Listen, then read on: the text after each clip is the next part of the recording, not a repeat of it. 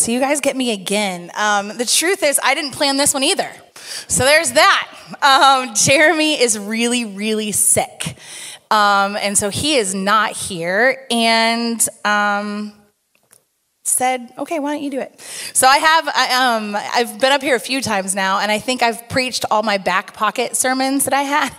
And so I, it's good. Jeremy and I were talking the last two weeks really about how it's like, I was, I'm scheduled in November, but I was like, okay, I'm, I'm like, there's new things that God is doing in my life and new things that I want to lean into with the Lord. And so we're just going to lean in together. Does that sound good? Uh, my dad jokes around that we need to always be ready to preach, pray, or die at any given moment. So here, here we go. um, we are on a series on prayer. We're in a series on prayer. And I don't know about you, I've really loved this series. I think it's been really encouraging um, in my life, just thinking through just the different ways that we can connect with God. Um, we've talked about prayers of blessing, prayers of intercession was last week, and I loved how uh, Jeremy gave like our do's and our don'ts. Did you guys find that helpful? I found that helpful, yeah. Um, keeping the faith in light of unanswered prayers and even the tabernacle prayer model was really cool. Um, but today we're going to talk about a type of prayer that honestly, looking over the last few decades of the church, I haven't really heard many sermons preached on this type of prayer, but it's very important. And actually, a number of the Psalms, almost a third of the Psalms, are dedicated to this type of prayer. And the type of prayer is lament. Lament. And let's just be honest there might be a lot of things in the world and in our lives that bring on lament, which is just a sadness or a grief. Um, and, and there's real broke, I mean, even thinking about like this whole thing with the Constitution like, there's grief in all of it, right?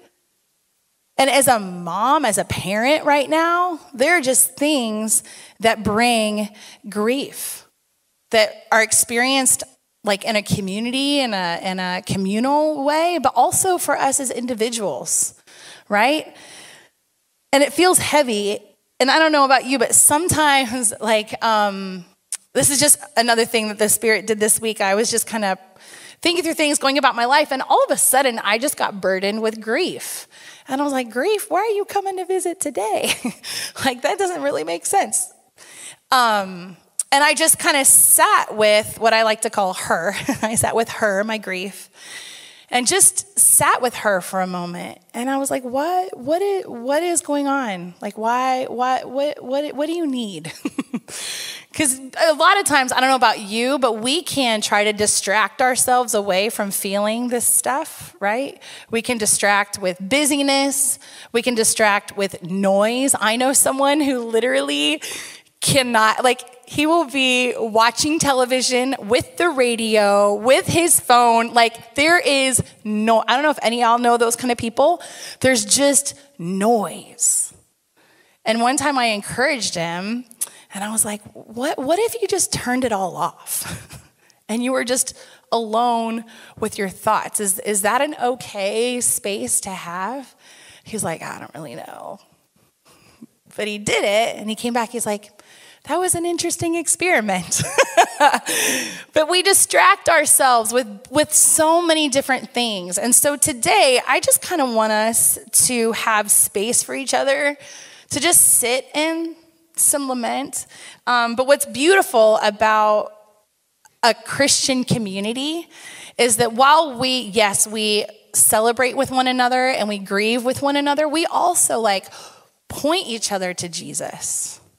That's the whole point of this whole thing, right? The reason that we are here, the reason my son loves going downstairs, there are people in his life constantly pointing him to Jesus which is so important. Um, the last two weeks in our family, um, my son's in kindergarten, and we have not uh, done a lot with him talking about safety drills in any way, shape, or form, which is on us. We should have, you know, he's six. Um, but two weeks ago, I think, or a few weeks ago, they did the stranger in the building drill. Y'all, I was not ready. I was not prepared.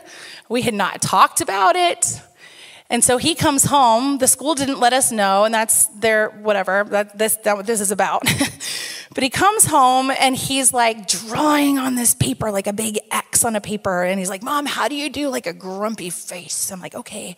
And we do art after school to help him just kind of decompress and process things. And then he was like, okay, I'm gonna go set this up. And I'm like, what are you doing? He's like, I'm making a trap for the bad guys. I'm like, what? Was like, What bad guys? He's like, Well, you know the ones who can come through our doors and our windows. I'm like, What are you talking about? And over two hours, finally got out what had gone on at school. That they did a drill where they told all the kids to lay on the floor and they blocked the windows.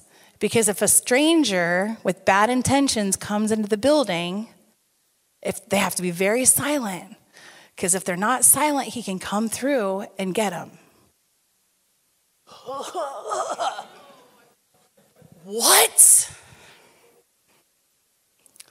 So, as a Christian parent, we chose to, to continue to instill the presence of God wherever we are, that we are filled with peace, that God gives adults around us wisdom and discernment to make good decisions, and you can listen to them in times of fear, but that God is with you. And so, even that night, we just did a little imaginative prayer time.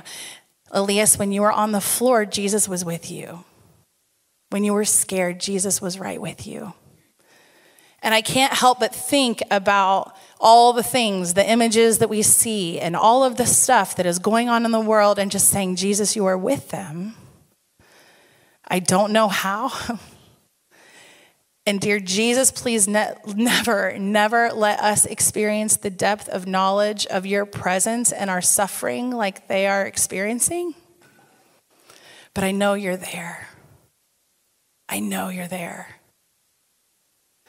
And over the last few weeks, you know, bless, um, he's at a Christian school, and for whatever reason, they choose to teach little children the Old Testament from the beginning. And I'm still struggling with that, to be totally honest with you. I think they need Jesus and then Hebrews and then the Old Testament kind of makes more sense to me. But all of a sudden, they're learning about the plagues and all, and I'm just like, what? And my son loves animals and just the plagues and how awful they were. And then all of a sudden, we're talking about blood sacrifice and how the Spirit. I mean, do you see what I'm saying? Like, it is hard to be a Christian parent, it is hard to be a parent. but there is a real, Leo and I, like, you, I've shared this a little bit. We waited seven years, not waited on purpose but waited seven years to be able to be parents. And when God finally gave us our son, when he was in my body, we knew that the way that we parent him is going to give him the foundation for how he understands God.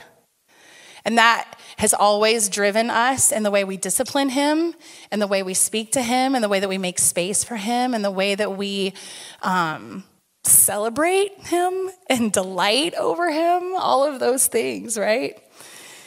So, even in the hard things, so last week for two hours, because now they've done not only a stranger drill, but now they've done a tornado drill, and now they've done a fire drill, and we got to talk about all the things. So, literally, for two hours last week, we just sat with Elias and talked about all the things. And blessed my son, he had already figured out hiding places in every single spot of our house in case a stranger came in. Like, what? So we had to tell him, honey, there are things that we do and that we have that, that you don't know about to help keep us safe, to help keep us protected. But at the end of the day, we have Jesus. And we're not guaranteed anything. I didn't tell him that, but he already. it's my son is a deep feeler. If you ever have a chance to like engage with him at all, he is an incredible young man, and it is an honor to shepherd him and to steward him in this life. Um, but we do our best to stay engaged. And I think it's a reflection of who God is for us, right? Um, allowing Elias to, to process his fears. No matter how many questions he has about everything, it's like, yeah, bud, let's talk about it again. Okay, let's go over it again. Okay. And he'll bring up random things. Okay, let's talk about it again. And just staying engaged and not shaming him or guilting him or thinking that he should have grown past this by now. Do you guys hear this? Is this kind of healing your hearts even as you understand God as your father? It's okay to keep coming back with the same questions. It's okay to need to think that you just need a little bit more time. It's okay. There's space. And as an adult, as a mom, as a parent, as a person alive in this world, ah, there are lament psalms that have helped to give me language when I bring my uncomfortable emotions to the Lord. You know, Jeremy and I were talking about this and how hard it is sometimes for us to really even admit that we have hard emotions. Sometimes it shows up in different places, even in our bodies, because we just don't even know how to deal with the emotion. But out of, like I said, out of the 150 Psalms, 57 are Psalms of lament, a third of them. And they're broken down into two basic categories individual lament and communal lament. But each psalm follows a particular pattern, and we're going to see that as we read through Psalm 13 right now. The first section is a section called complaint. Some of us are great at that. Maybe just me. Okay. Um, oh Lord, how long will you forget me? Forever? How long will you look the other way? How long must I struggle with anguish in my soul, with sorrow in my heart every day? How long will my enemy have the upper hand? Turn and answer me, O Lord my God. Restore the sparkle to my eyes, or I will die. Don't let my enemies gloat, saying we have defeated him. Don't let them rejoice at my downfall. But I trust in your unfailing love. I will rejoice because you have rescued me. I will sing to the Lord because he is good to me. So, we're going to take a look at these three specific things. One is complaint. And that was a pretty big complaint. Like, how long will you forget me? you know? And that's part of the reality of coming to the Lord. Like, we can come with our limited vision. Because at the end of the day, did God really forget the psalm writer? No. But from our individual perspectives, when we are so in it in ourselves, I don't know if it's just me, but it's like, Lord, like, hello. we get so introspective that we just, we, we sometimes allow the lies of the things to permeate instead of the truth, right? And so, this complaint, and, and this is what's interesting. There's a quote from a book that I really, really recommend if you are someone who um, is open to just understanding the Psalms in an emotional, like God created us as emotional beings, yes, not just physical beings and spiritual beings, but there are emotions and they are real and they're healthy. They are not always true, yes, but they're real. And so um, there's a book called Open and Unafraid The Psalms as a Guide to Life. And um, I know the author, and he's an amazing man of God. But he says this it is a daring theology on splay. Finding himself in acute pain, the psalmist mouths off. he presses the Lord for an answer, but the Lord keeps silent. Do not be silent the psalmist responds in a few different places. It is yet again evidence of the kind of visceral honesty that belongs in the place of faithful worship. Do you hear that? Faithful worship isn't always just, God, you are, God, you are, I believe, I believe, I believe, I believe. But faithful worship involves actual, authentic communication. This is no faithless cry against the Almighty. This is not the attack of an atheist. This is the wrestling out of faith in the presence of the Lord. For the psalmist, there is no civilized speech. There is no stiffer up lip or quiet resignation. There is only more intense address before the face of God. I want to encourage you, and this sounds weird. But I want to encourage you to be real with the Lord a few months ago, whenever it was, I preached on Psalm 139, and I believe the words of that psalm when it says, There's nowhere we can go that his hand can't reach us, right? That he's isn't already there, that God is already in our grief. God is already walking through the steps. There really, I, I told you this before too, like there have been times in my life where I felt like if I really opened up my heart to experience any of the pain that I had experienced, it would probably just stop in my chest because it was so deep and so many layers to all of the things. But I want to tell you that God is there. God is faithful. There is nothing that can separate you from the love and the compassion and the mercy and the kindness of God. So you can mouth off. You can. There's space for that. And then we go on, right? What was the second one? You ask, what is the request? What is the request that you have of God? And then you finally you resolve to trust. You resolve to surrender. And this imagery of surrender is really important. I'd encourage you to like lean into, I didn't list them all out, but there's 57 of them in the Psalms. And so you can find them, do a little Google search. What are the lament Psalms? But find them when you're in a good mood, okay? Because if you find them when you're in a good mood, you got them in your back pocket when your day is not great, okay?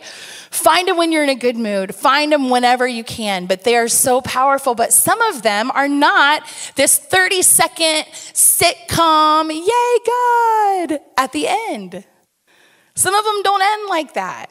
Some of them don't end with this high hope. Some of them literally end with the psalmist saying, I am just going to lay in a pile of dust. And that's where the psalmist ends.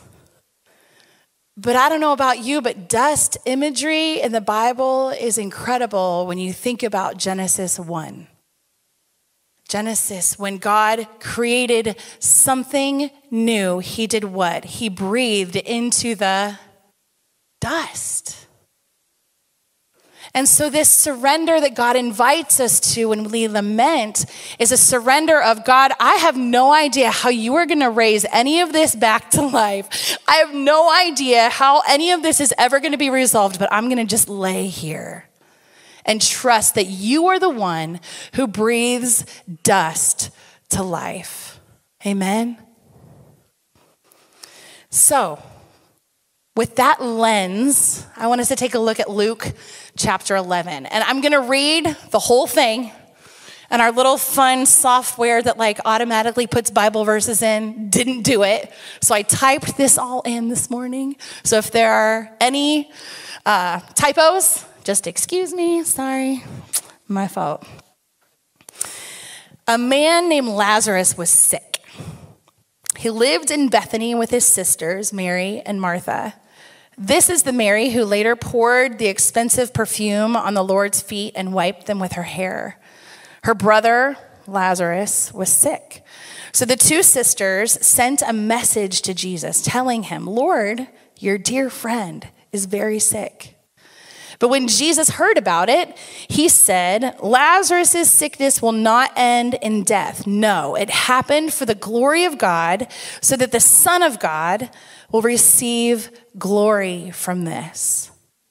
So, although Jesus loved Martha, Mary, and Lazarus, he stayed where he was for the next two days. Finally, he said to his disciples, Let's go back to Judea. But his disciples objected, Rabbi, they said, only a few days ago, the people in Judea were trying to stone you. Are you going there again? Jesus replied, There are 12 hours of daylight every day. During the day, people can walk safely. They can see because they have the light of this world. But at night, there is danger of stumbling because they have no light. Then he said, Our friend Lazarus has fallen asleep. But now I will go and wake him up. The disciples said, Lord, if he's sleeping, he will soon get better. They thought Jesus meant Lazarus was simply sleeping, but Jesus meant Lazarus had died. so he told them plainly, Lazarus is dead, and for your sakes, I'm glad I wasn't there. For now, you will really believe. Come, let's go see him.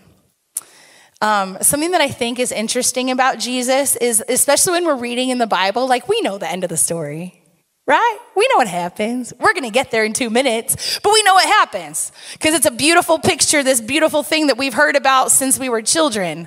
But I, I love reading the Bible with wonder about the people who are with Jesus in the moment, right? Here, Mary and Martha, like, come on, dude.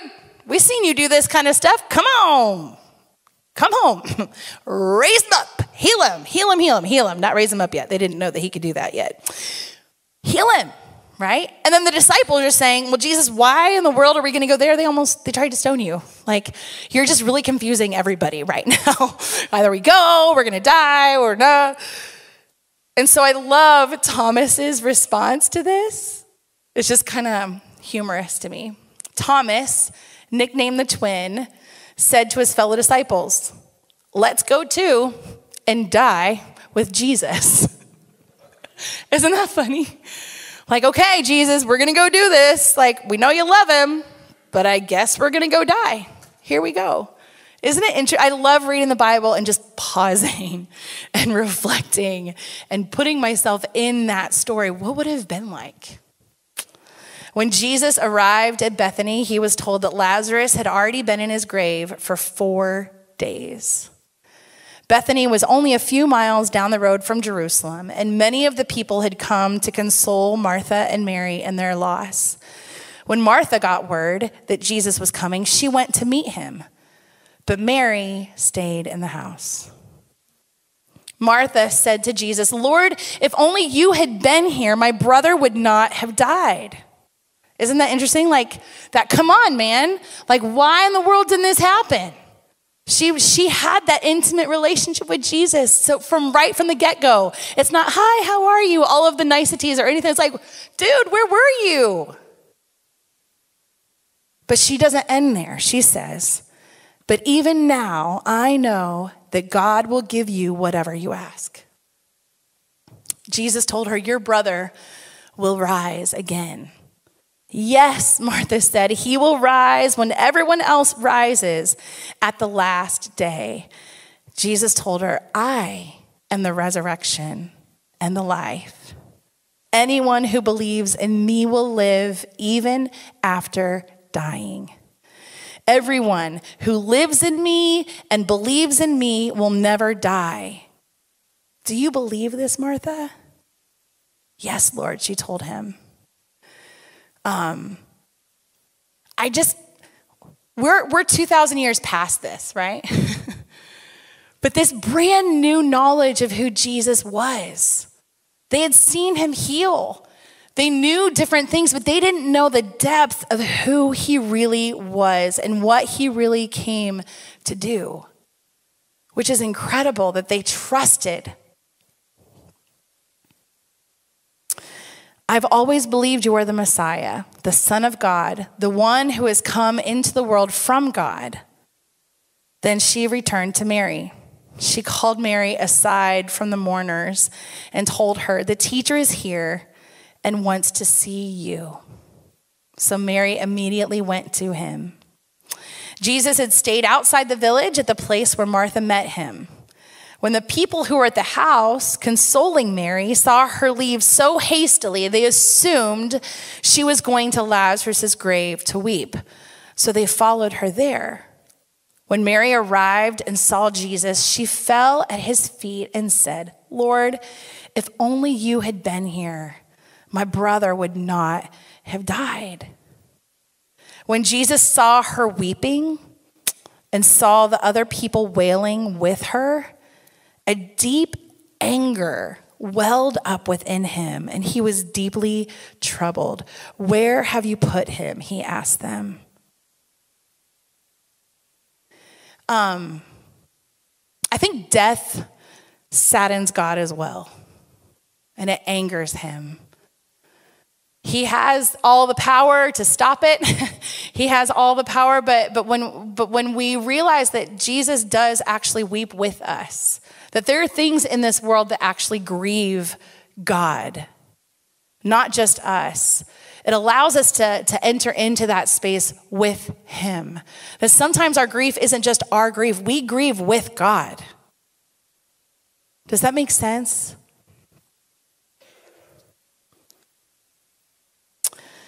Where have you put him? He asked them. They told him, Lord, come and see. And then Jesus wept. The people who were standing nearby said, See how much he loved him. But some said, This man healed a blind man. Couldn't he have kept Lazarus from dying? Jesus was still angry as he arrived at the tomb, a cave with a stone rolled across its entrance. Roll the stone aside, Jesus told them.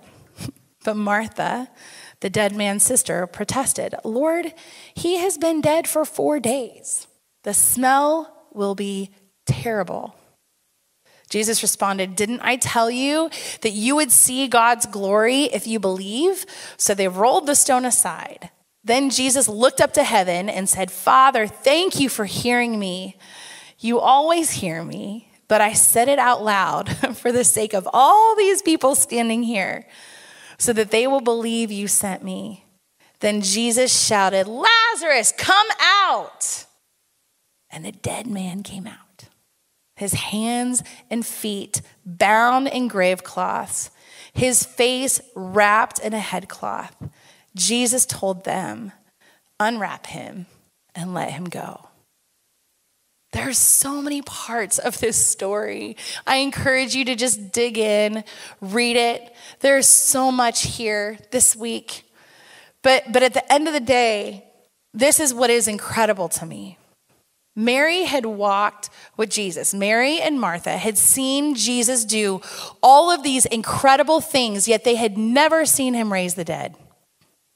They'd never seen that before.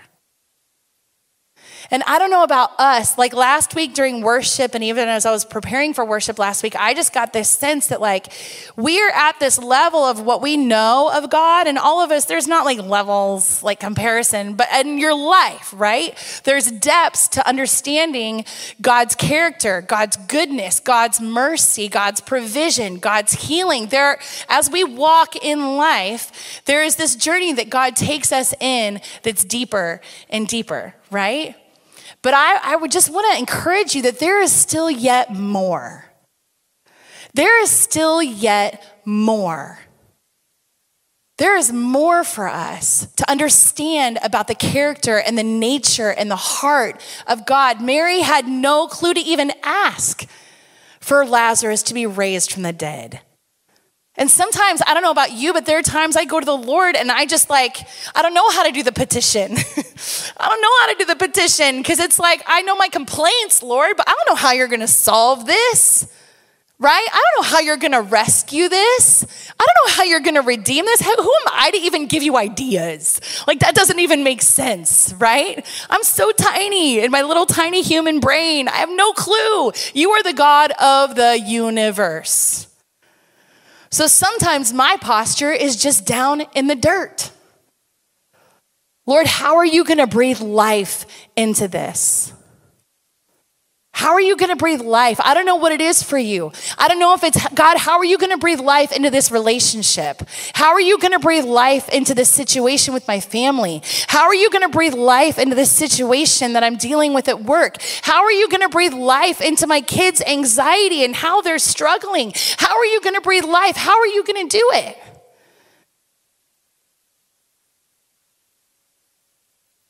And we wait. We wait in the dust for God to breathe.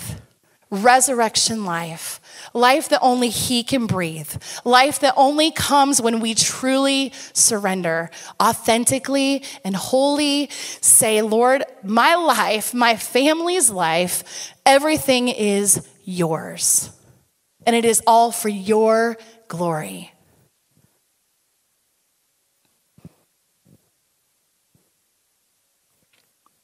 So that's the invitation, friends. to be real, to notice when the grief comes and to not push it down, to not push it aside, but say, Jesus, you're here with me in this. There's a reason this is coming up. And so I'm going to lean into you and just ask for your presence to just be more tangible than the things that I'm feeling. For your truth about your character to be more true than what I'm feeling and what I'm experiencing. Amen. Amen. So let's pray. Lord, I thank you that you are the one who raises the dead. Lord, I thank you that you're the one who breathes into the dirt and makes incredible things, Lord, that you crafted us in your image through your breath. Lord, I thank you for even the way that you created human bodies and just the way that you designed us so fearfully and wonderfully. And Lord, I thank you that you love this broken, ridiculous world. Even this mess that we have made out of all of the things, that you loved this so much that you sent your only begotten Son, that whoever believes will have life everlasting. And Lord, I thank you that that life can start now. And that life doesn't mean that everything is rainbows and butterflies. It just means that it's real and that you're in it with us. And so, Lord, I just ask that as we go out of this place, that you will meet us in our cars, and our beds, as we're taking walks, that you would allow us to be real with you and authentic. That we would create space for each other to be real and authentic. And Lord, just as Jesus told the people around Lazarus to go unwrap his grave clothes, that that is who we would be for each other. People who stand and say, actually, this thought, this, this behavior, this is not who you are as a resurrected child of God, as someone who lives in resurrection life. This is not actually who you are. And that we would be willing to speak the truth over each other. That we would be willing to walk with each other. That we would be willing to grieve with each other and celebrate with each other. But the only way that we actually learn how to do that, Jesus, is if we've experienced it with you first. So meet us. Meet us in our prayer closets. Meet us in our times alone. Lord, I just, I also just pray, Lord, for people who, who are kind of just trying to stay busy, who maybe are afraid of going there with you. Lord, that you would just give them courage to just turn the noise off, to put the phone down to let the project wait, and to invite you in.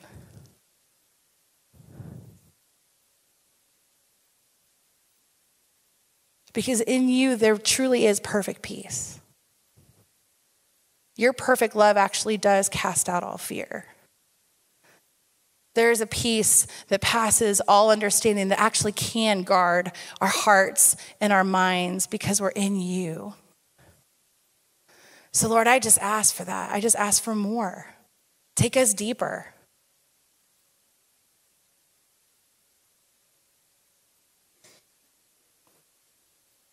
Thank you for the psalmists who wrote words that, that help us when we have unorganized thoughts and feelings. We can read them and find words to what we're experiencing, and words that not only are just words on a page, but words that bring life and words that point us to you.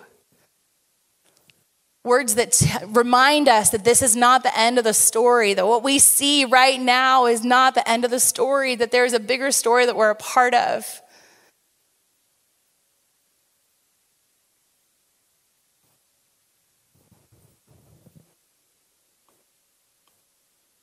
Thank you for your presence, Jesus. Thank you for your presence.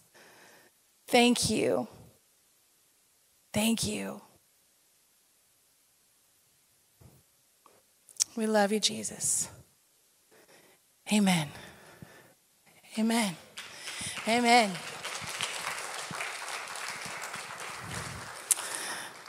Be blessed.